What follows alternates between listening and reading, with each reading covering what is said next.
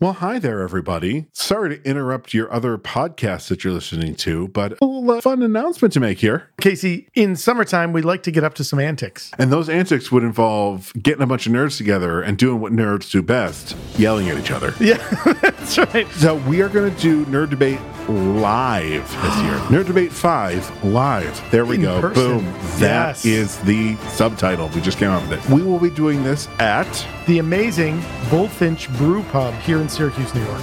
So find all the information that you need at our social media or at nightshiftradio.com. We've drank Bullfinch's beer before. Dave, the brewmaster at Bullfinch, makes amazing beers. Check out the amazing stuff that's happening in Bullfinch. You can go to bullfinchbrewpub.com Come join us on Saturday, July the 29th. at 7:30 and be sure to be ready to listen to a bunch of nerds argue with each other. All right, we're going to leave your podcast now. Goodbye.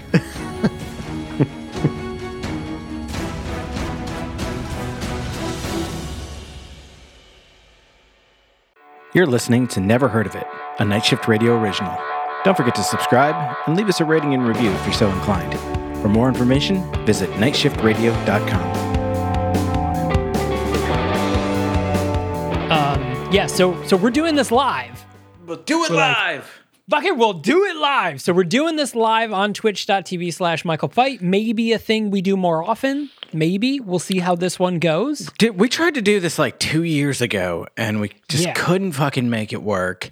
Uh, we put like two hours into this one day before a, a recording session. I remember. Like, Yeah. I don't know that I've ever seen you more angry about anything.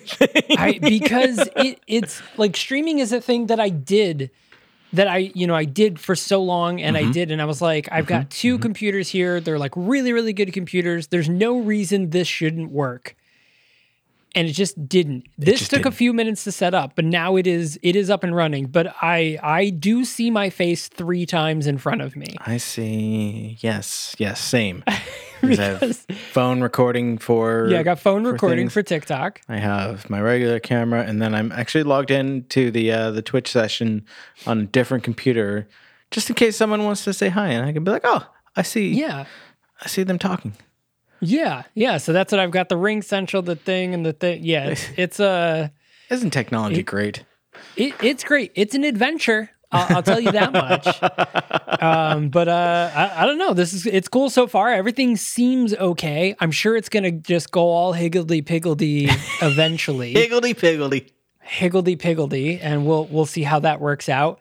Um, uh, but yeah, you know what? So, uh, Caleb, today is is a special day for several reasons. One, is, it is. Uh, the day we're recording this actually is my daughter's birthday. She's Happy nine birthday. Juniper. I know. She uh, um her mom gave her a hoverboard, not the cool kind, not the Back to Future kind, the like, you know, other one. Boom, And uh, she apparently has already fallen over like five times. I mean- Uh, but as you should. I would. I like uh, as those uh, those of our listeners who also listen to Left of the Dial will find out uh, from the upcoming Left of the Dial episode. Uh, not not uh, today's today's today's the day we record, but this coming Fridays, uh, I tell a story about how I went to a roller skating party as a child and fell so many times on the same elbow uh, that my dad never let me roller skate again.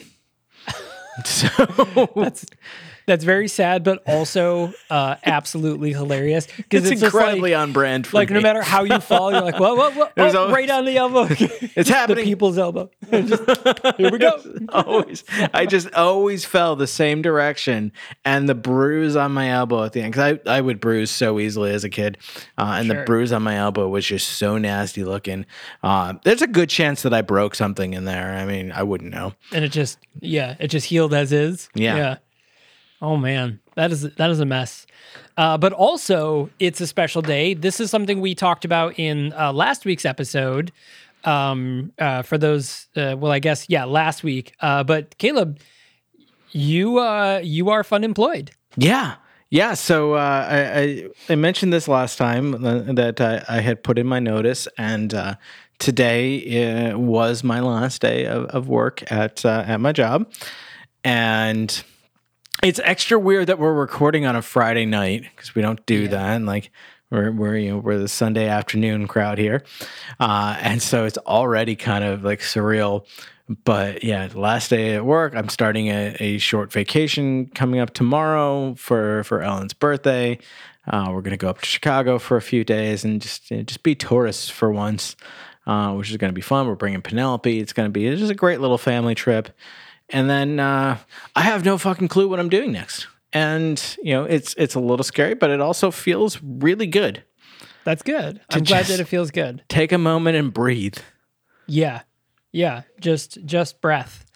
Um, And, uh, that was uh, some someone I my ex wife knew someone who had uh, just breath tattooed on them because it was supposed to be just breathe, but they didn't spell it right.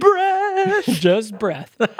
Fucking brilliant. I every I I think about it all the time. It's it's like on the level of like no you know no regrets No regrets. because because it definitely was not intentional. And like she even pointed it out to her.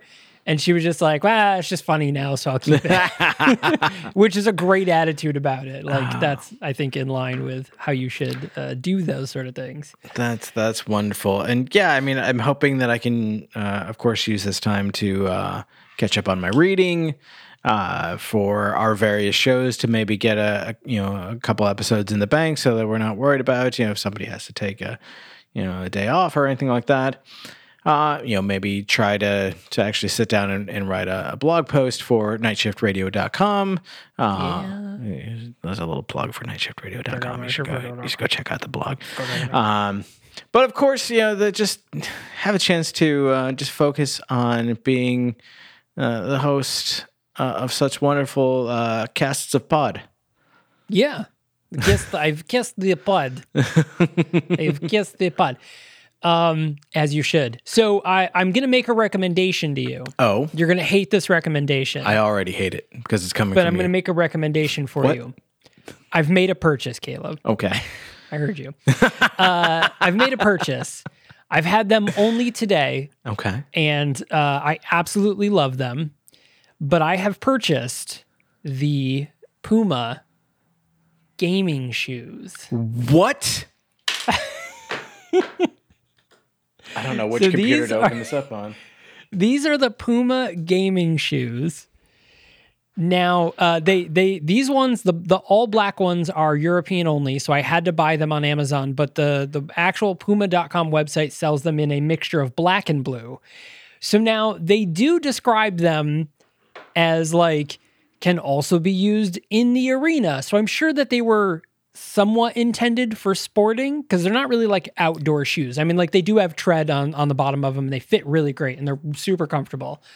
But they do also show people like playing games, like esports type type people. Okay. Um, I fucking love them okay. to death because I feel like, like when I put them on and I'm like around the house and I'm like sitting at my desk, I almost feel like uh, like if my shoes are on, that's like a commitment to like be up and about. You know, to mm-hmm. me, that's the mm-hmm. equivalent mm-hmm. of like you take a shower and then you get dressed and then you leave the house, you put your shoes on and then you leave the house. So like you've made the commitment that like I'm going to be somewhere other than my house. Now wearing these, they felt like shoes.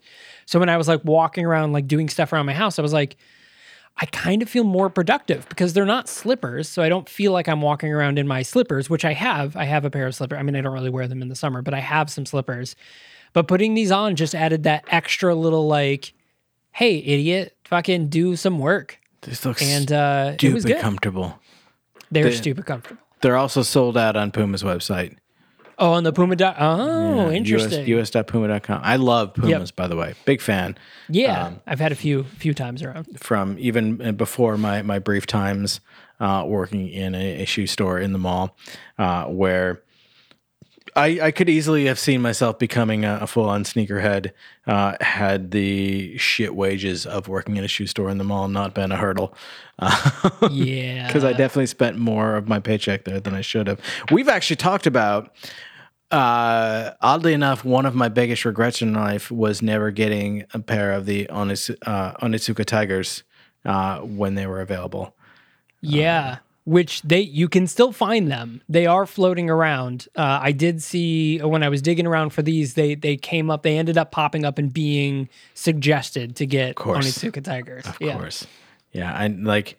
Um, just before COVID hit, Ellen and I went shoe shopping, and I got a uh, brand new pair of Pumas that are in, like, I call them my Power Ranger shoes because they have like red and yellow and black and uh, like a splash the ones of you blue. wore yeah. when I saw you. Yeah, the yeah, ones they're fucking dope. Those are super so dope. dope. Yeah, Um, they're really cool. Yeah, and like it, it you know, they didn't see a lot of wear uh, during the year of 2020, uh, so they they stayed fresh for quite some time. But I've been wearing them as more my regular uh, daily wear out of the house shoes. Uh, so they're a little bit more uh, more worn in now, uh, but Yeah. still fucking dope. Great shoes. I Yeah. love them. Uh, but Pumas in general, I've always been a big fan of. Yeah, yeah. Puma Puma is a, a good brand. I've I've had a few uh, Pumas throughout throughout my life. Uh, you know, in my life, I've worn them all. In my life, I've worn them all. Um, there are laces that I'm tying. All right, we're Oh done with that. I've I've never been and I won't because it's way out in the, the suburbs where I don't go. But apparently there's a Puma outlet store in this area. Uh, uh, I mean, don't go. But uh, I'm not. Yeah, I'm absolutely not going to. But uh, although I could, uh, I could get there by boat on the uh, on the Missouri River if I wanted to. Hey, that's nice. Just uh, Maybe I'll take a, boat down the Missouri. Down the Missouri. I'll, Just I'll Lewis and Clark into the shoe store. That's the best way to do it. Uh, but uh, I suggest not taking a plane over the Sierra Leone uh, because Interpol will definitely catch you. And with that being said, hello and welcome to the Never Heard of a podcast. I'm your host, Michael Fight, and with me is the koi of Caleb. hey, there it is. There it is. But you got to do the line. What is Yes. the line he says? Oh, it's. I think it's called. Uh, I think it's Caleb Coy. I prefer the way I said it. But uh, yeah, but you know, yeah, but I, I like my way better. I like my way better. oh, great. So, with that, we are talking about the movie Lord of War. Yes. Uh, Yes, starring Nicolas Cage. Now, this is definitely one of those movies that wasn't written for Nick Cage. No. It was, in fact, written as a very good movie, and then Nick Cage was cast. Whereas you could definitely tell a lot of the movie, the rest of, well, so far, the other two movies we did this this month were written with the idea of like, okay, I've got an idea for a character. Do you know who I want to play this character? Therefore, I'm going to write it. Is Nick Cage? But here's the thing: is that this movie, uh, this is one of a, a number of Nick Cage movies that I have seen in the theaters, uh, and this was like really kind of like prime time for Nick Cage. This came out in 2005. Uh, Yeah. And the next and uh, coincidentally last uh, movie that we'll be talking about during the month of June, um, The Weatherman, was also a 2005 Nick Cage release. Uh, and I feel like he was just like he was really just cranking out the hits at this point. I mean, we're talking Gone in 60 Seconds, Lord of War, Weatherman, Bangkok Dangerous, um, the uh, the, the, Oh, the- Bangkok the Dangerous. National Treasure series was like we're around this time. Like he was like in his prime, like eight millimeter was around this time. Like very much like prime Nicolas Cage that had like grown up uh, a little bit out of the the more like kind of indie-ish ish films that like he had kind of gotten famous for. I'm thinking like you know you, you've mentioned like Peggy Sue got married a, a couple times. I'm thinking uh, Yeah. Wild at Heart, uh, Yeah. Raising Arizona, Raising the- Arizona, yeah. these parts that like kind of got him known into like now like everywhere you look there's Nick Cage and like he's just this larger than life personality but not quite bef- like like a little bit before it just became well Nick Cage is just taking any role and every role he possibly can and like it's just it, like it's going to be a fucking shit show but it's Nick Cage. Um so it's somewhere like this sweet spot for him. Yeah, the well, there you could like like if you watch his filmography from like 1995, Mm-hmm, let's even say like 1990 on, like up until today, you can see where like you could see like it grow up until the point where it just fucking tips, Yes. and then he's just fucking crazy Nick Cage for the, you know, we get the jujitsu, we get the drive angry, the outcast, you know, we get those sort of movies, but there was that part before, like think like Face Off, you know, think like The Rock and that stuff, like where he's not, you know, think of this movie like Lord of War, like he's not there yet, but every so often he does a thing and you're like, ah, uh, there he is, this future Nick. So there's there's a tipping point that I think like really comes between like you've got like Bangkok Dangerous and Knowing like right at the end of like the Yeah. the early aughts, uh, and then 2010.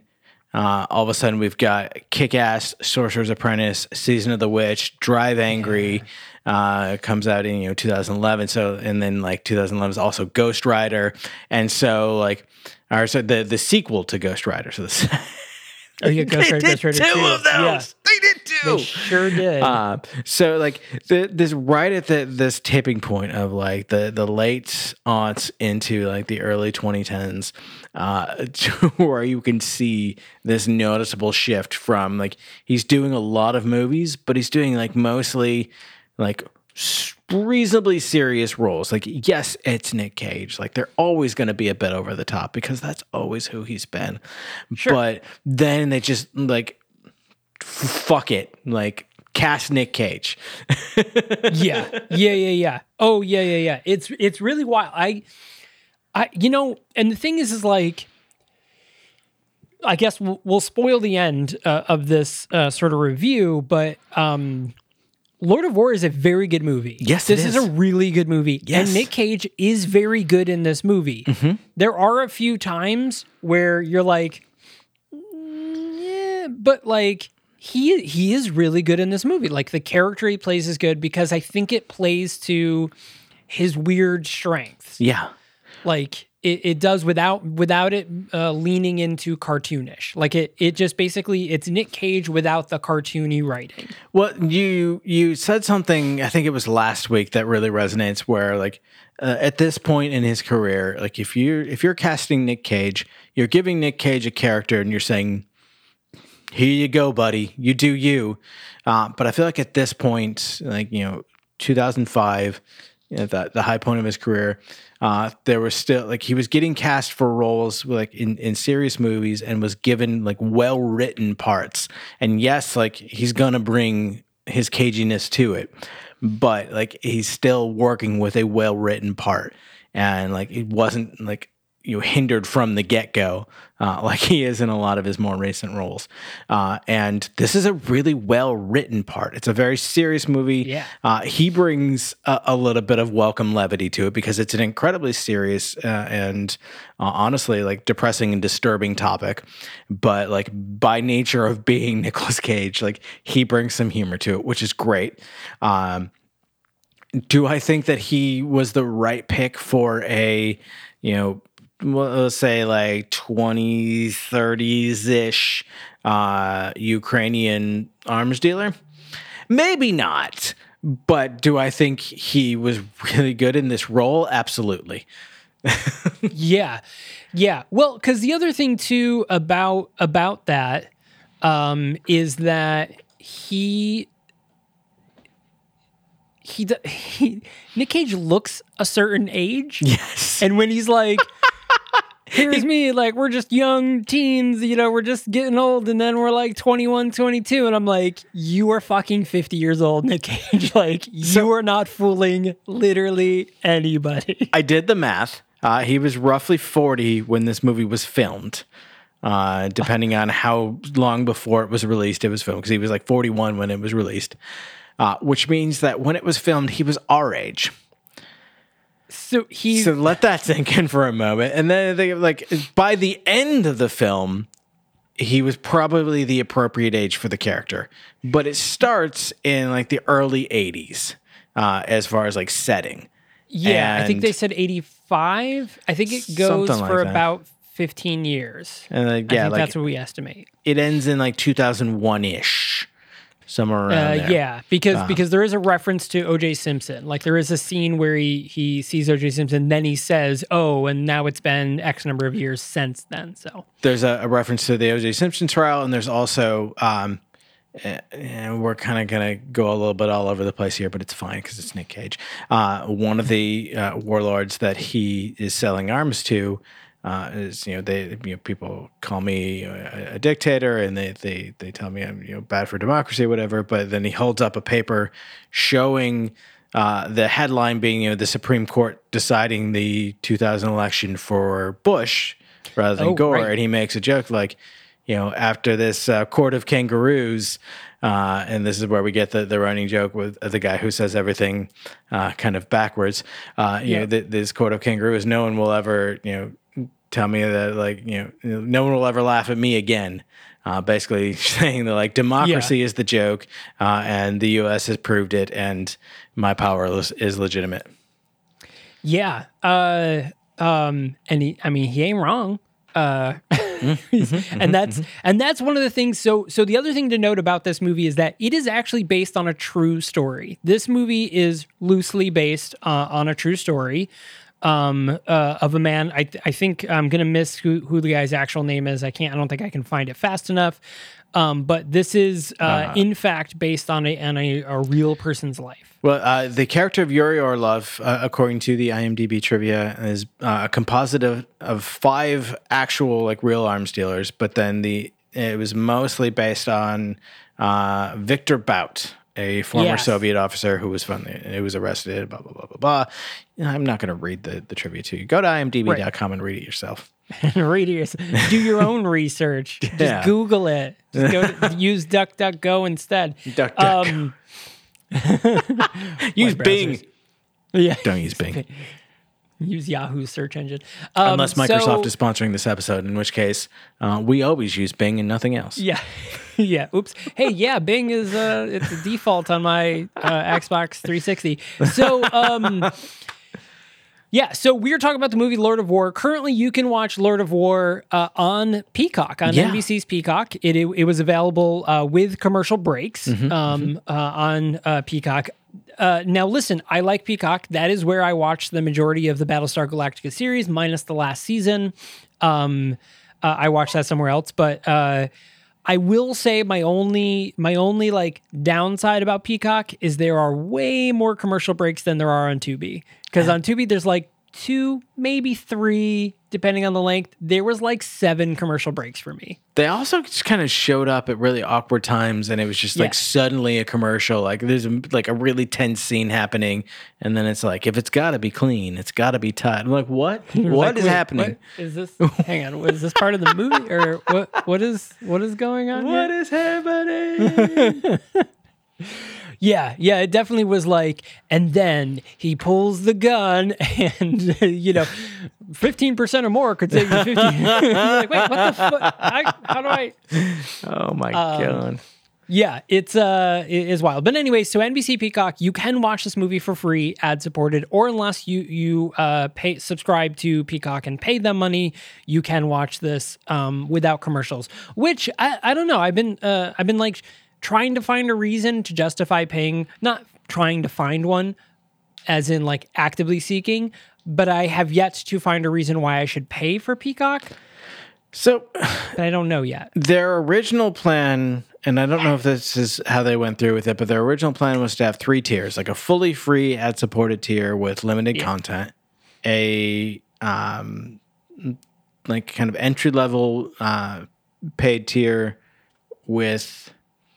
Can't, uh, uh, I think it was either like slightly more content and no ads, or it was same amount of content but no ads, and then I like think it's same amount a- of content, no ads. and then a like top level tier that was no ads and then additional like premium content. Oh no, I think it was the. I think I think you're right. The first paid tier was additional content, but still ads. Yeah. and then the was like- top tier is That was no how they everything. That was how they paywalled all but like season one of The Office and like a couple other Right. like big shows that they were trying to draw people to. Yeah, I mean, let's be real. Uh, season one of The Office is the only like really good season, and now every uh, white dude in that listens to us is gonna hate me. Yeah. but The Office is not that great of a show. After about season two, it's like, meh, eh, I get it. thing You make controversial jokes. Cool. I don't The English version, the American version. I don't dislike it. I never got the appeal of it, but I'm also not going to be like, oh, The Office is dumb. Like, you shouldn't watch it. Like, you know, if, if you like it, you like it, and that's totally cool. Uh, Yeah. yeah, like, I, I saw most of it once through, and like, that's enough for me. I know people that will just, like, they finish it and they'll just start over. And, like, you know, if that's your comfort thing, then by all means, like, once again, never heard of it. It's not here to yuck your yum. Yeah. No, I mean totally. I I mean I still think because of the cultural significance of it, you should still watch The Office, and it is very funny. Uh, I would say up until Steve Carell leaves, that after that you can pretty much like skip to the last like four episodes and just watch the last four episodes. But you can right. skip everything after Steve Carell leaves the show. Totally forgot he did. Way to spoil Yeah. it. You did. I know. Sorry, guys. I fucking ruined. I ruined The Office for you. But you know, The Office is one of those shows that I feel like it, nowadays, like, like, uh, uh, wait. Let me tell another story, and then I'll tell. I'll go on to that rant. Okay. So one, there was a TikTok that was going around where it was like, um, you know, uh, name uh, name the song that you have absolutely been railed to the most, and uh, someone, some girl, just like it shows her face, and she's like, ugh, and it's just the Office theme. Oh no. Because you know, you put on the Office, and yeah. you put on a show and do the thing. Uh, mine, way way back, like the girl I dated well before my ex, it was uh, either Will and Grace or Scrubs. Those were the the two shows where like, hey, let's throw on Scrubs because back then it was DVDs because there was no streaming. You know, we owned seasons of shows, and we'd throw on Scrubs or Will and Grace, and then you know that was it. And then it was we'd you know wake up at three in the morning, and the Will and Grace theme would be going, the DVD menu would be going nuts. I just heard Uh, the the Will and Grace piano interlude music in my head when you said that. Yeah, I mean it's true. What a great show. Um, so the other thing about The Office is that it's there's one that's one of the few shows that is a comic sitcom, uh, a comedy sitcom that has lasted. They're very rare. Like I like back in the early 2000s, like the 90s and stuff like that. Like the comic, the uh, the comic sitcom was huge. There were tons of them. Like I'm talking at the height of Friends, we've got Seinfeld. You know, we're still you know we're still watching shows like Married with Children. We still have all of TGIF and all that kind of stuff. There were so many of those shows, and now it's like one every other year um that is like that comic sitcom style and now it's all like you know release full season you know weird thing you know like the witcher you know or a game of thrones or uh sweet tooth which just came out absolutely great on netflix totally watch that um but it's like shows like that now like it's you, there's no more comic sitcoms Diva, shut that's up. my uh, yeah i know she's fucking going bonkers i don't know what yeah, I don't, uh, I don't know. They, they exist, but I, I feel like they're, they're definitely the, the the drama and the the sci-fi series and whatnot. They're they're having their day. yeah i'm okay with it i mean i'm i'm all for it i'll watch a million fucking you know witcher style shows uh, all the time That show's so good. and then go watch repeats of scrubs Um, we probably should talk about Lord of War. Oh yeah. So Lord of War. So uh, Lord of War, uh, as as you know, Caleb, you mentioned that this movie starts off uh, in the '80s. So it describes uh, the the story of Yuri Orlov, who he does say that this is a made up name. So basically, what happens is um, his entire uh, Ukrainian family, which consists of his parents, uh, him, and his little brother uh, Vitaly Orlov, who is played by Jared Leto. Which this is one of the few times that I can tolerate Jared Leto, and even that, like in my mind, I just replace him with Sebastian Stan. Yeah. yeah. Yeah. He he was okay in the beginning and then once he started doing coke, uh, he became intolerable, which coincidentally is also how I think of him in real life. the Jared Leto uh, story. Like he was great in the beginning and then once he coke. started doing coke, I was like, I just I fucking I can't tolerate you anymore. Um, which, by the way, uh, if you guys remember Jordan Van Dyne, who was a guest on our show, he wrote a uh, coronavirus origin story that starts because Jared Leto, like basically Jared Leto comes back from uh like some weird like culty retreat and it turns out that he was like patient zero for covid. Uh, it's on weekendscripts.com you should check it out. It's fucking wild. Absolutely wild. He wrote it over a year ago. Um but it's wild. Um but anyway so so Yuri and, and Vitaly, they explain that their parents came over, uh, you know, during uh, during you know the beginning of the Cold War and this kind of stuff, and they they came over, but they pretended to be Jewish in order to seek asylum, basically in America. And apparently, this was a very common thing for Ukrainians uh, in in the early '80s, and a lot of them settled in Long Island. Uh, well, it's uh, Brooklyn, right? Is that what he says? It's uh oh god. Because he does say later to Ava that it's uh, Brooklyn or something. Yeah, I He's like, say oh, that grew up in Brooklyn or something. Brooklyn that he, he grows up in. Yeah, he Yeah. mentions specifically like a, neighborhood. Fountain Beach. Yeah. Yeah. Yeah. Um, but anyway, so so they all settled in this area. His parents uh, start a restaurant. Um, and they, uh, you know, so so basically they're growing up, and you know, he he uh, acknowledges that because of the neighborhood he lives in, that people, you know, you're basically a minute away from some sort of Russian mobster crime, uh, essentially, um, and that you know he's got an uncle that lives there um, that's kind of into sh- some shady business, but he never really fell in line with that. Um, uh, but uh, you know, and then the parents run the restaurant, and one day he has this like epiphany. Uh, he walks into a restaurant across the street from his uh, parents' shop, and just as he walks in, two Russian mobsters come in and just absolutely, you know, try to gun down this dude. To which the guy, you know, uh, ducks under a table, pulls out his gun, and just, you know, kills the guys, and then just, you know, holsters his gun and sits back down like he's about to finish his fucking spaghetti or something. It's wild. Well, I love it because like Nick uh, Nick Cage's character Yuri walks into this restaurant like basically at the same time as these two gunmen, uh, these two Russian mobsters, and you know they they unleash like a clip each in their Kalashnikovs uh, on this table, uh, and the guy pops out from behind the table and like uh, like guns them both down with it with a pistol that he had stashed away in his suit, which classic Is, is classic mobster Yeah. move. Um, Yeah. And like he turns towards Yuri, like he's gonna shoot him too. And there's just this moment where like, yeah, Yuri doesn't like cringe or like throw up his hands or anything. Just kind of looks at him like, uh, Uh, and the guy's just like, yeah. Eh, and puts his gun away. Meh, I'm just gonna finish my food.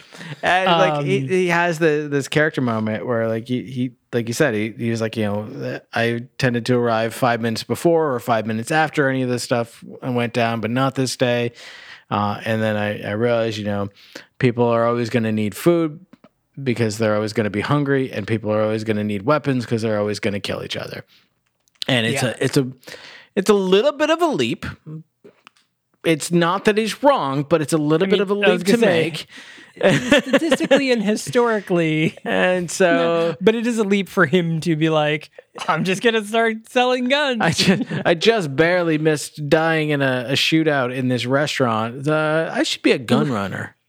right. Right. That's that's not the, the the that's not the end goal that, that that situation was supposed to teach you. You know, it was supposed to be like, hey, maybe I should move out of this city or start a neighborhood watch or something. Not like I should totally sell guns so people can kill each other better.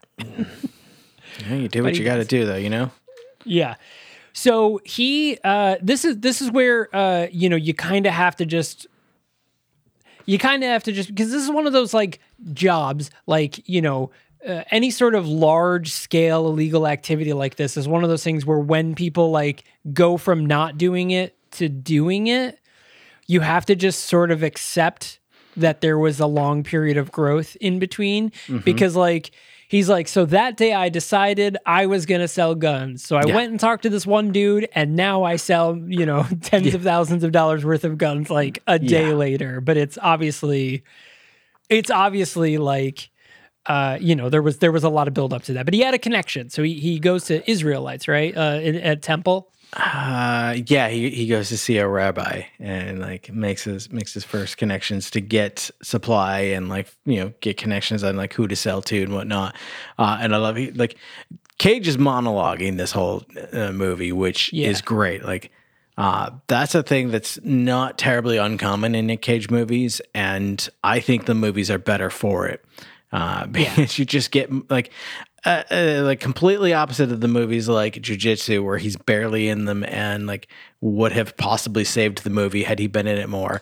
Like he is the focus and like he is the voice of the movie and like yes. Like make him talk more because that's going to make the movie uh if not make more sense at least like you know 10 times more enjoyable. Uh and so like he's doing this whole monologue about uh, like you know your your first time selling guns is like your first time having sex and like you know you don't know what you're doing and one way or the other it's over way too soon. And yeah the the guy comes into like this like seedy hotel room to buy a, an Uzi from him and he does this whole sales pitch and he's like you know built-in silencer like you could like, like, empty a magazine into me right now and like you wouldn't even wake up the guy next door and the client like holds the gun up to his chest he's like but then you'd miss out on your opportunity for repeat business.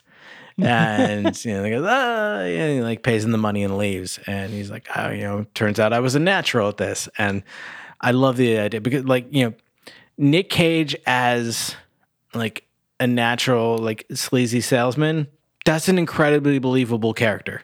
Totally. oh yeah, I mean he he looks that part and he plays that part well because of the way he delivers lines 100%. Uh, so one of the other things about this movie is the way it begins. We get a thing called life of the bullet. Um, and basically what it is is we go from a bullet being made to it being packed and shipped and and picked up. And we we see it actually kind of touch all of the people that he we eventually meet throughout the film. So we see it you know touch some russians. We see it touch americans. We see it uh, then eventually end up uh, in africa to uh, to this one you know prevalent dictator that we end up uh, meeting um, this warlord. Um, that we do end up meeting that ends up playing a, a larger part. So we kind of see it touch all that. And then the very last thing we see is the bullet get fired and end up hitting a kid, which is an important part of uh, uh, the film um, in, in a grander scale because it does play a major part in that. So so uh, Yuri finally gets his big break with this, and he starts. You know, basically, he was like, "That's what kicked it off." And now I, you know, it's it's him and his brother going to this convention to basically um, find find bigger sellers, basically, Which, uh, where he meets Bilbo. he yeah say he goes to uh to meet one of the like bigwigs in the uh, arms dealing in- industry and of course it's ian holm Right, like like just fantastic actor and you know was, was bilbo as you said he was in uh, from hell uh just like a, like prolific well-known actor uh very respected man uh and does a it was a great choice for this role i think because he brings a certain absolutely. gravitas he uh, does, to yeah, this, he's this he's got that. like Yeah, old guard sort of uh, arms dealer to Nick Cage's like more like jazzy sales guy, slick, sleazy, gonna slide up in there sort of persona.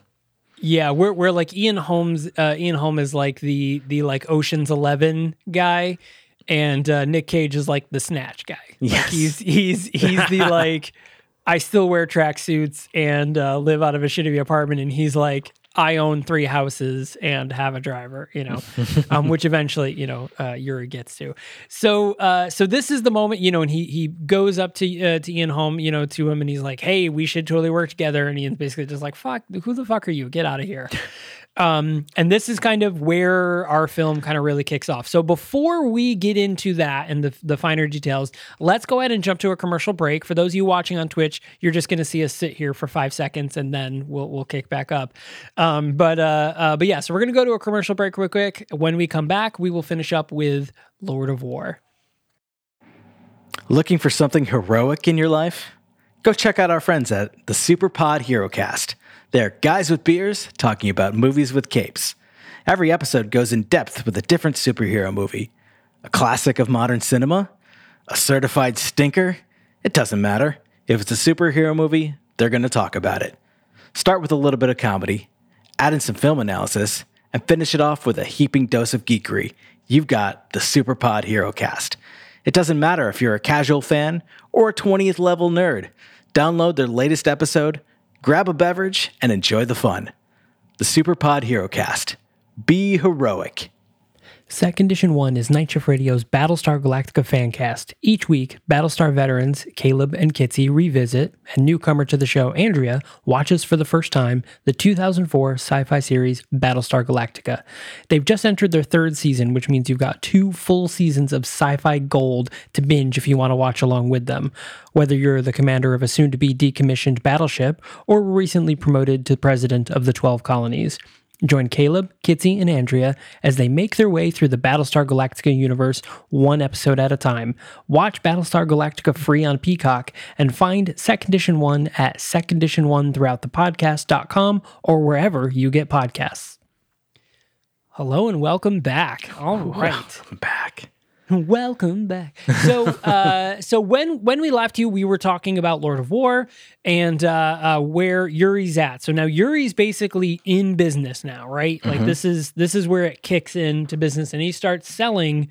He he's all over the place. I I mean, th- this is one of those jumps where it's like you just have to accept that he grew fast. Yeah. basically.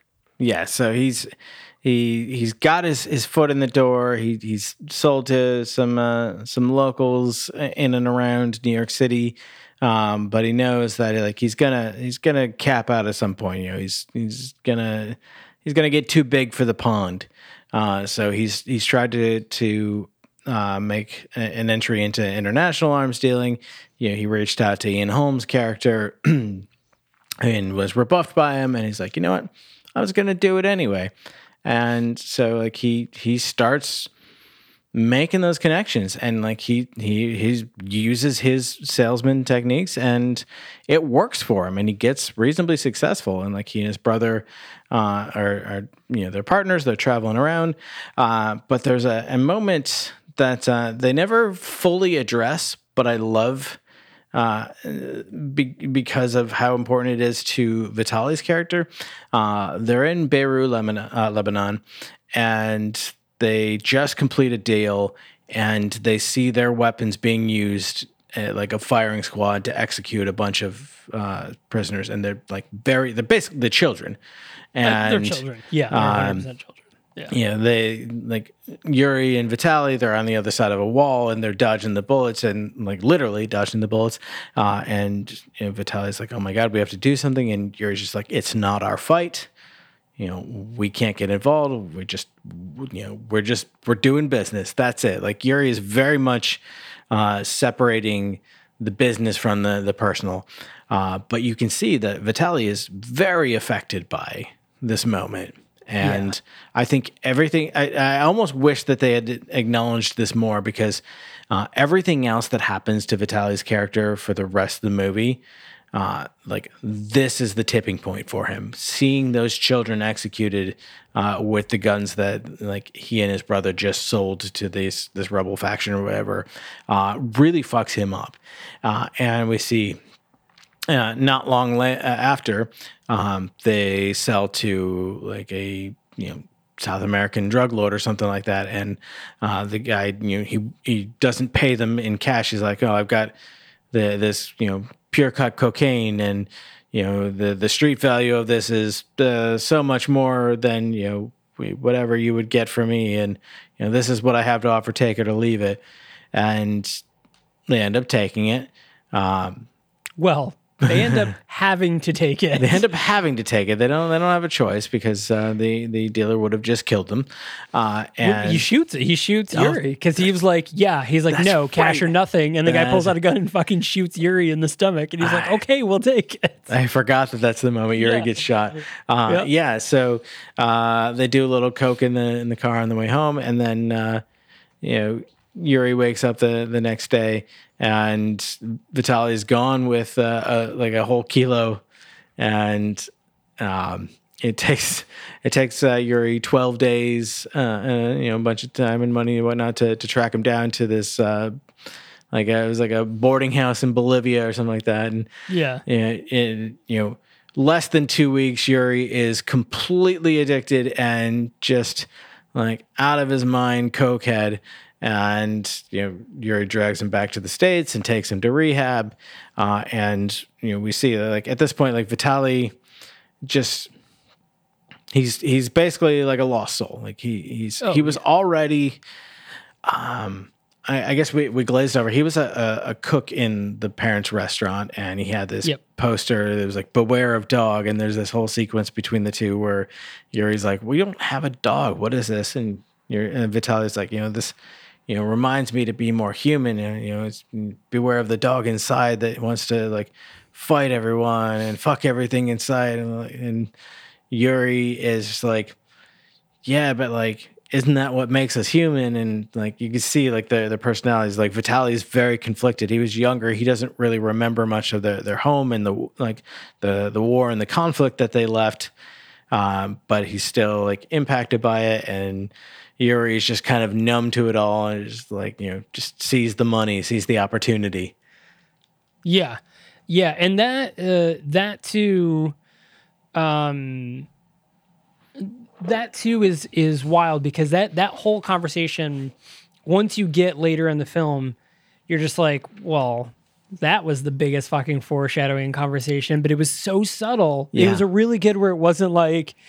Gee, I wonder if this will pay off in the past. Yeah. Wink, wink. You know, like it's not that in the movie. Like it, it's definitely one of those like after the fact you you look back like you said and you're like oh fuck like that really was like that was the moment man like that's where it broke so like one of the big things too is when when uh yuri finds uh, uh vitaly he has made a, a perfect outline of yeah. of you of the ukraine Yeah. in coke on the table like he he even says like oh i i've i've you know created the, the thing like, I'm going to go start back at a, start at Odessa and like work my Yeah. way around via the sea. And uh, Yuri was like, "You'll be dead before you get halfway."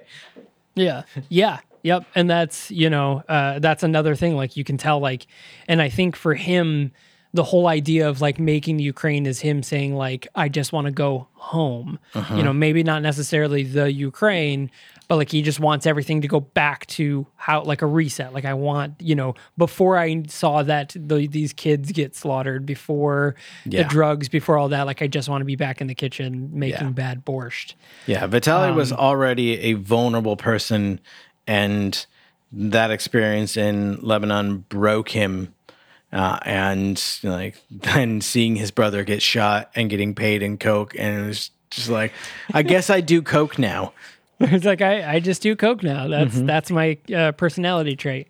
Um, yeah, so crazy. So so now Yuri Nick Cage goes off and he is he is kind of you know really exploding. We see that he's he's no longer just like underground arms dealers. Like now he we we even see a scene where he's meeting with an American general and he talks about how the American general is basically uh, selling these guns to fund wars in other places because you know for whatever reason like this sort of thing can't be on the books you know he even makes a comment later in the film where he says like you know i i act as a third party freelance to sell guns to people that wouldn't look good for america to be selling guns to or this other country or this other country which, is fucked up because it's probably true It is true. Like Well, it the- is true. Well, yeah, we like, know that. in in the ending, they talk about how like the the five members of the UN Security Council, the five permanent members, uh, are also the world's largest uh, arms dealers, and like we know that like our military supplies arms to like the entire fucking world uh, shamelessly. We know that. Um, that's the. I mean, that's been in the news recently in the uh, the Israeli genocide of Palestine. Um, But did you catch who that general actually was? Uh, i didn't catch I, I mean i caught his name. I know that he's referencing a real general. So the um, the character is uh, Colonel Oliver Southern, uh, who is referencing the real life Lieutenant Colonel Oliver North, which is a, a funny little nod. that's a funny nod. But the um, actor uh, Donald Sutherland, was We- it really? you like never see his face, but you just hear Yeah. his voice like twice, and it's Donald Sutherland. did not, I did not catch that. That is pretty awesome. The, like That's a fun little cameo. Yeah, not all of the casting is in your face in this movie, but it's all fantastic. Yeah, yeah. Which um, we do have to bring up one other uh, major character. Well, two other major characters. Mm-hmm. Um, one, we'll we'll uh, bring up Bridget Moynahan. Yeah. Um, who uh, plays Ava? So Ava, um, it- she is one of the very first characters we see. We see her like you know, doing the whole uh, Miss Insert City um, or state uh, pageant thing. She's she's in a parade, and we see Nick Cage talking about her, how he's been obsessed with her as long as he's known, you know, as known of her. Like 10 years old. Yeah, so she like made it big. She's a famous model and and an actress of sorts, and and uh, I think she's mostly just a model. Um, and he's just absolutely enamored with her. Um, and he, uh, you know, he follows her, and he basically, uh, once he really gets up and running and is starting to make lots of money, he concocts this scheme to uh to to kind of like he even says like you know the the I don't he doesn't use this exact phrase but like the meet cute isn't easy to arrange especially when the world is so big. He's like so I gave it a little help. So basically he he books her for a photo shoot pretending to be a photographer and then rents out an entire hotel so that he's guaranteed to run into her um, and then you know pretends to cancel the photo shoot uh, and push her her flight back. So she's now in this hotel this really beautiful beach hotel uh, with just him um, and so he's like, "Oh, well, isn't this serendipitous?" So now we meet, and they get along, and they get together, and then you know, the, he he like brings her to his fancy plane, and they you know on his uh, his this plane that he rented, and like put a name up there to pretend to be his, and uh, you know, they they eventually fall in love, um, and get married, which is wild. And their arrangement is really interesting because he never tells her what he does uh, exactly. He gives her like, oh, you know, I'm in international import export or something like that, you know, international trade of some sort, and she like we get to see you know a clip from their their wedding night, and she's like, you know, you don't have to tell me what you do. I probably don't want to know, and like I can handle that you that, that you are that you probably are lying and that you take risks. Just don't ever take a risk on us. Don't Yeah. ever like don't ever risk us. I'm like, okay, so she's like, as long as the lifestyle is comfortable enough, she's willing to overlook a bunch of stuff. Like she seems to. It, it's hard to say if she like genuinely loves him. It seems like that's what the the character is, is implying that like she has genuinely fallen for this man, uh, regardless of the scheme that he never admits to, uh, Yeah. to get them together. And she's like, you know what? It's fine. I don't need to know. Just like, don't be shitty, and uh, Yeah. like, we'll be all right. Yeah. Um, which you know they end up having a son, uh, which they name Nikki, which I think is very Nikolai. yeah. And speaking of which, uh, Nick Cage's actual son is in this movie. Yeah. Um, yeah. So, uh, do you remember the the kid who is like fixing the helicopter, and he's like, "I could take this apart blindfolded." yeah. That is Nick Cage's in real life son. I did not know that. Yeah. So, uh, yeah. So he he's in this movie as a couple of parts. So, uh, so uh, another casting with that. So that was Bridget Moynahan who plays Ava, um, but she was almost cast as Morena Baccarin, uh, who uh, has been in a few movies, but you guys more recently probably recognize her from Deadpool and Deadpool Two, um, Deadpool Two. Um, but uh, I get them confused a lot because they look a lot alike. So like when they like when I saw the trivia and it was like, oh, they almost cast Morena Baccarin. And I was like, I thought that was like I had to look it up. I was like, oh, that's Bridget Moynahan. They look exactly alike uh, to me, but they do look a lot alike. um, it's the eyes, I think. I think it's the eyes and the eyebrows. Yeah, I'm not sure who I thought she was, but when I, I looked up Bridget Moynahan's IMDb profile, I realized that I didn't actually recognize her. But I mean, obviously, I've, I've seen this movie, so I recognized her, but I thought I recognized her from somewhere else, and I did not. You probably recognized Morena Baccarin. Maybe. and thought it was her. That's what I did. Um, but yeah, so so she plays an important role, but only in the end of the movie. Now, the other character, uh, who is also a, a known actor, is Ethan Hawke. Ethan Hawke is in this movie as the Interpol agent. Which I love Ethan Hawke spends this entire movie basically just looking like a really confused Kevin Bacon. He- Kevin Bacon would have done this role really well. yeah, hundred percent. Oh, you know what? Weston Cage Coppola. Okay. Yeah. Yeah, I, I saw that he was in that. I was like, that's got to be like, he's got to be related to Nick Cage somehow with that name. Uh, turns out he was also involved with. I think he was part of the soundtrack for Drive Angry. Oh, really? Yeah, That's pretty awesome. yeah. I think he mostly does sound. I think he's less less into acting. Although he he does have a, a decent little uh, IMDb profile for for acting. Nice. Good for him. And then, uh, and then one more, um, which is uh, uh, Eamonn Walker, uh, who plays Andy, uh, the uh, the South Africa or the African dictator uh, that we eventually meet. Um, uh, you guys would probably uh, recognize him from a few things, probably more specifically Oz. Uh, he was uh, Kareem on Oz. Um, he was in. I mean, he's been in a few movies. Uh, he was also in like all the Chicago Med PD fire shows uh, Chicago Justice. I'm trying to think of what the one thing. I think he was in Grey's Anatomy. Um, but there's if I oh he was in ER. I think if I remember correctly though, I, I think we don't like him anymore because I think he did something bad. But I don't I don't remember, so don't quote me on that. I, I have no research to that. But I think there was like a thing that he did that now we, we don't like him anymore. It, you know, it's just best to assume that everyone is terrible until proven otherwise. I it's how I live my life uh, typically, anyways. So, so the film progresses. You you got you got where where are we going? Where do we want to dive into this? Because there's a lot of like him just selling guns and talking about the process of like the paperwork, and there's a lot of back and forth between him and Ethan Hawke, who's Jack Valentine, which fucking get a better name. Well, we Such a 1950s Pete like gumshoe name. it really is. Jack Valentine, she. Ah.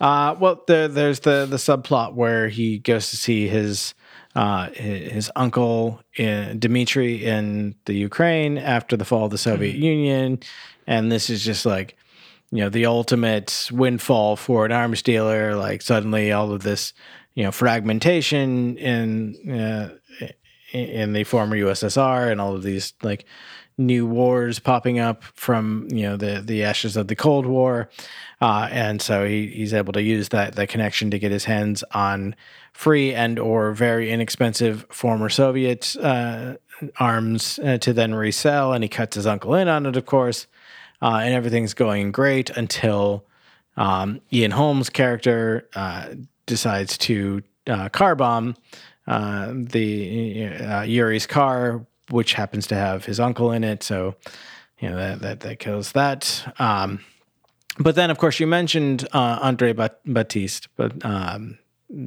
the uh, the character that you, they refer to as Andy, who was the uh, newly installed dictator in uh, Liberia, and he's he's one of a few feuding warlords that are that are uh, you know trying to to maintain control of the the country, and um, Yuri begins selling to him, and you know Baptiste is known for his for his cruelty and his wanton violence, uh, and if anything, his son is even worse and less like reserved and, and crazier, uh, and so we get this really interesting dynamic where. Um, the the son approaches Yuri and is like, "My father wants to, to to meet you," and Yuri's like, "Oh, that's that. What an honor, but uh, I don't I don't have time." And the son's like, "It wasn't an option." and they, Right. they get him in a you know in a convertible and drive through the streets, and uh, Junior's just firing a gun out out the window or like you know up into the air, like through the town streets and whatnot A gold plated gun. a gold plated AK, which is great. Uh, Junior is like everything is like gold chains, gold plated everything. Junior's got style. Um, Yeah. But of course, uh, Baptiste Senior is the one who we, we referenced earlier. Is like is saying all of these saying backwards. He's like, oh, it's going to be the you know magnificent magnificent bath of blood, and you know, yours like a, I think it's bloodbath. Yeah, but I prefer my way better. Uh, and you after getting to know Yuri, uh, he's like, you know, they call me the Lord of War, but I think it is you. And Yuri's like, it, it, it's Warlord. Ah, still my way is better. and so we, we get this uh, this uh, like running joke where like uh, Baptiste will will say things mm, reversed like that, and Yuri tries to correct him. Um, but uh, this becomes kind of a uh, it's a lucrative but also very toxic relationship for Yuri. Yeah, I mean it's it's definitely a dangerous one because you know this this is probably one of the only uh, the first instances in which the person that he is selling to has no respect for that sort of like seller like you know customer uh, business relationship. He's just like. I will fucking kill you right now. Like I don't care. Like I'll kill anyone. Like But- and like he it's- he it's takes one of the the guns that Yuri's showing him and just like turns around and shoots one of his own men with it, and like Yuri starts to freak out, and the, like Baptiste is like, "Oh, what's the problem?" Hmm? and he's like, "I well, I mean, I, I now you you." Mm, now you have to buy it because it's used. I can't sell it. like it's very quick thinking. Uh, Yeah. which again is very clever and plays very well into Nick Cage's strengths uh, as an actor. Yeah, totally. So so that's you know on top of on you know Andy's uh, you know the Baptiste's kind of like looming threat. We also have Interpol who we get a couple of instances of Interpol kind of catching him like trying to trying to catch him mm-hmm. and seeing that you know him being like oh well you know, I'm on the level. Here's all my paperwork. Everything I'm doing is legal because technically it's not. But the way he w- loopholes it, you know, think of mm-hmm. like, think of like how just recently we found out people like Jeff Bezos paid zero income tax. You know, even even though they made profits of 1000000000s is because there's a lot of weird little loopholes that they do in order to avoid those sort of things. And this is the same idea. Nick Cage has all these loopholes that he uses, you know, or this character has all these loopholes that they use in order to actually sell these guns and ammunitions and things like that.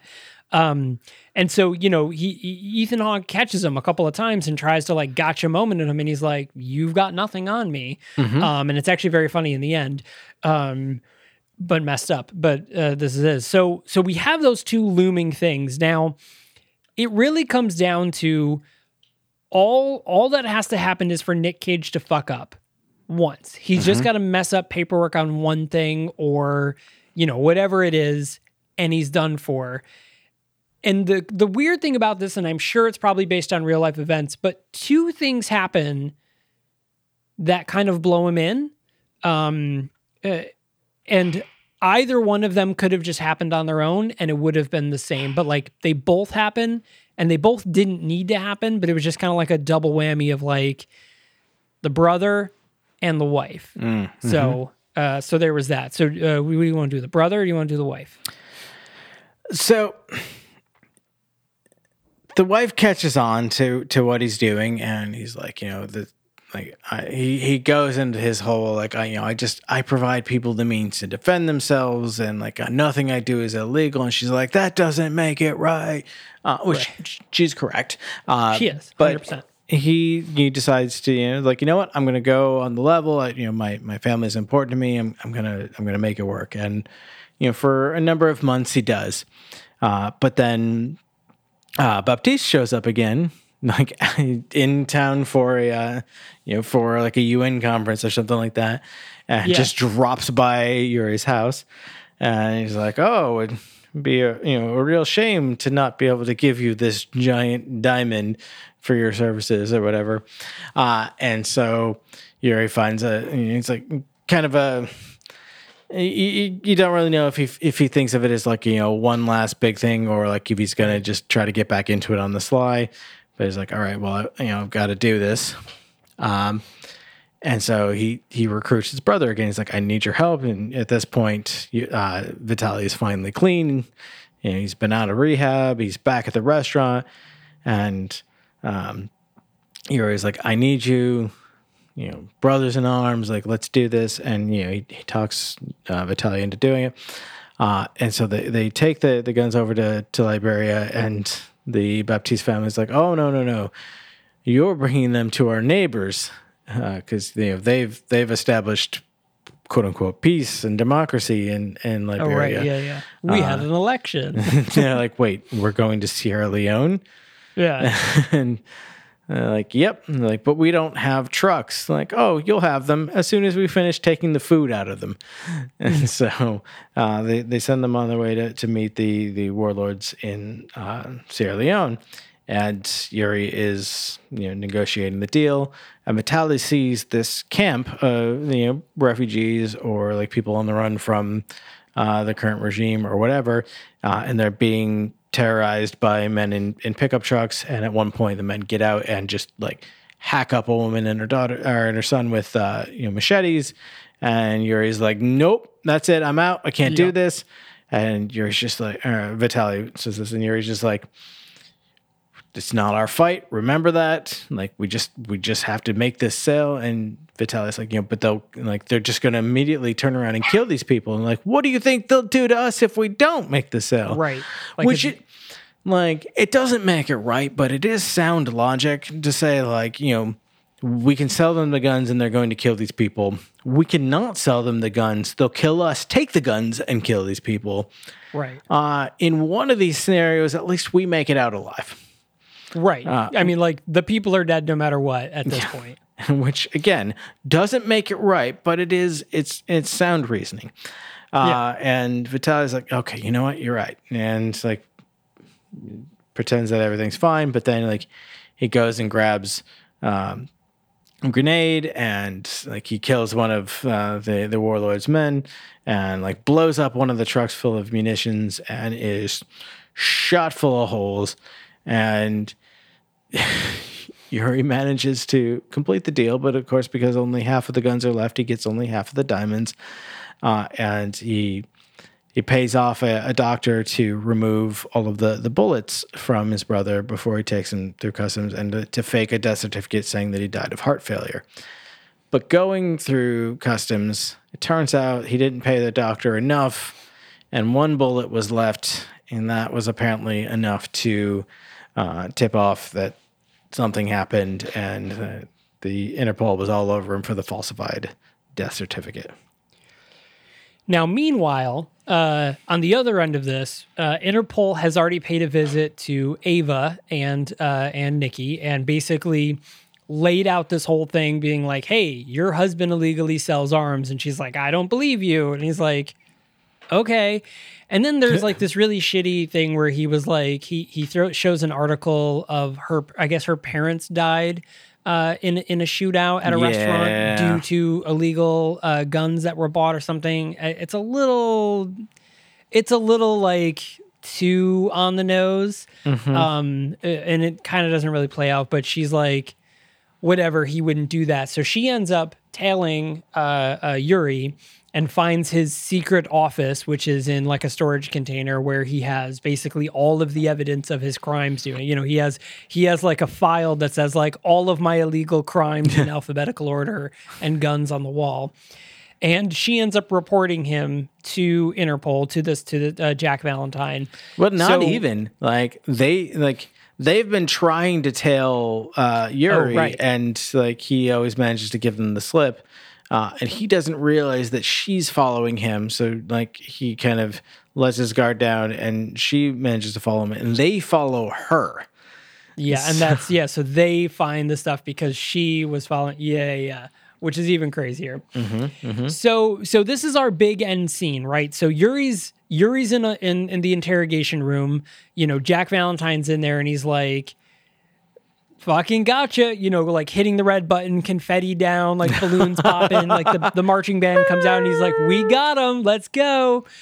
And you know, Nick Cage is like, "Y- "Are you enjoying this?" He's like, "Enjoy it." He's like, "Let me tell you how this is going to go down." Mm-hmm. And he describes the scenario. He says, "There's going to be a knock on the door.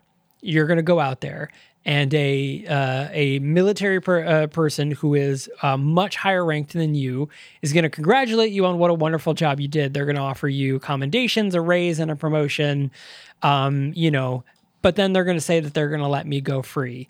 Uh, and he's like, and you're going to be really mad about it, but that's what's going to happen because, and he goes into the speech about like what I do, everybody knows that I do it, and they know that if it's not me, it's somebody else, but I, I'm still doing a service to these governments. He's like, you know, mm-hmm. I, I deal guns for the all the governments. Like he's like, there's very there's people well above you that work with me to do this job. And Ethan Hawke's like, fuck you. Knock, knock, knock. And he's just like, fuck.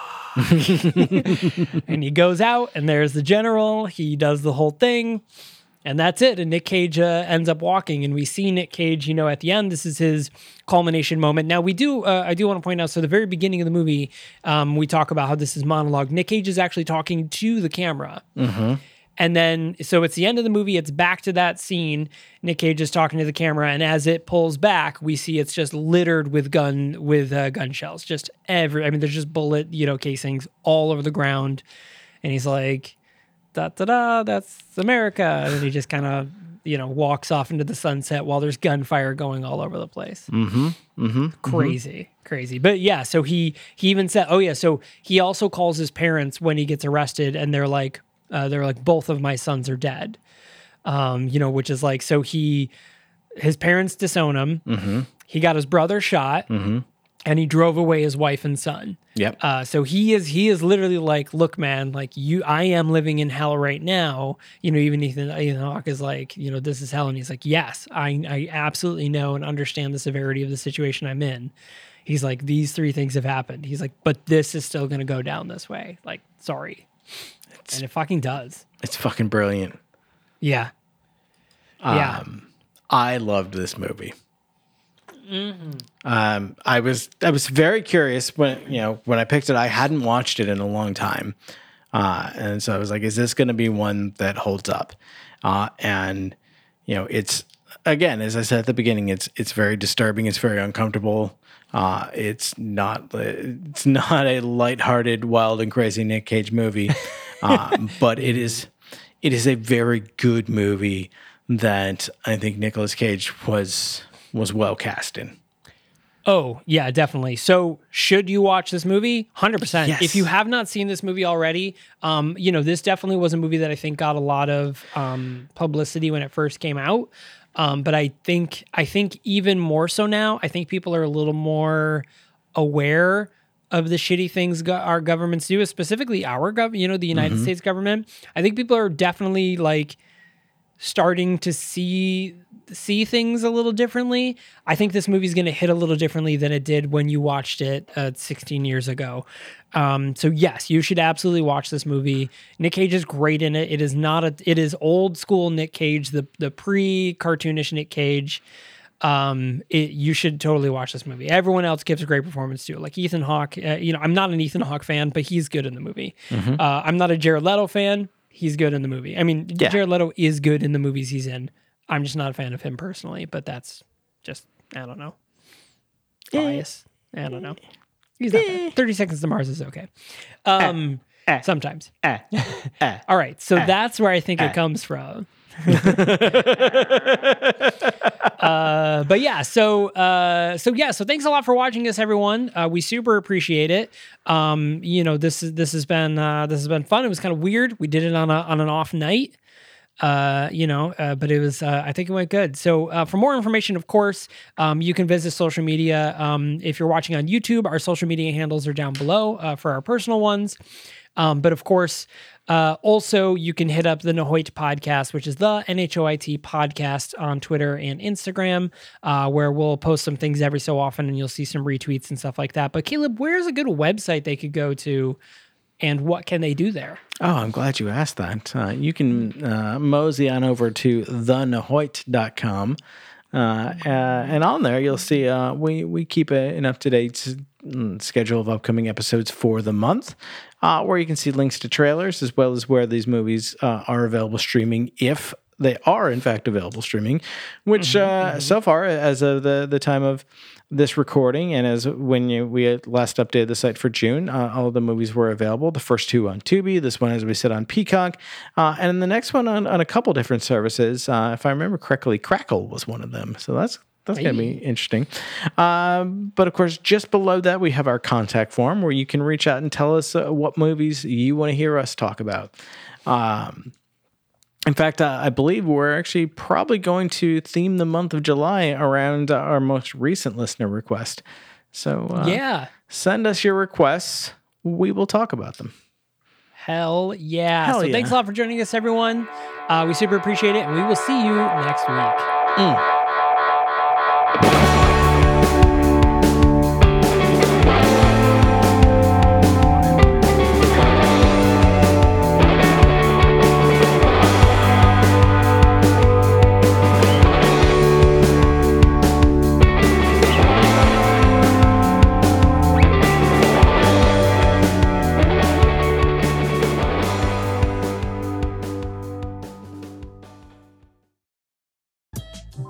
Father's tragic past, hidden in the adventures of a cartoon mouse. A cautionary tale on the dangers of temporal tourism. A woman searching for answers after the death of an old friend. This is the Storyteller Series, a Night Shift Radio original. Every month, we bring a new short story to life in a full cast audio drama. We publish a second exclusive story to our online print edition, and we give you a glimpse behind the pages with our author interview series. Subscribe to the Storyteller series wherever you listen to podcasts, and visit nightshiftradio.com for more information.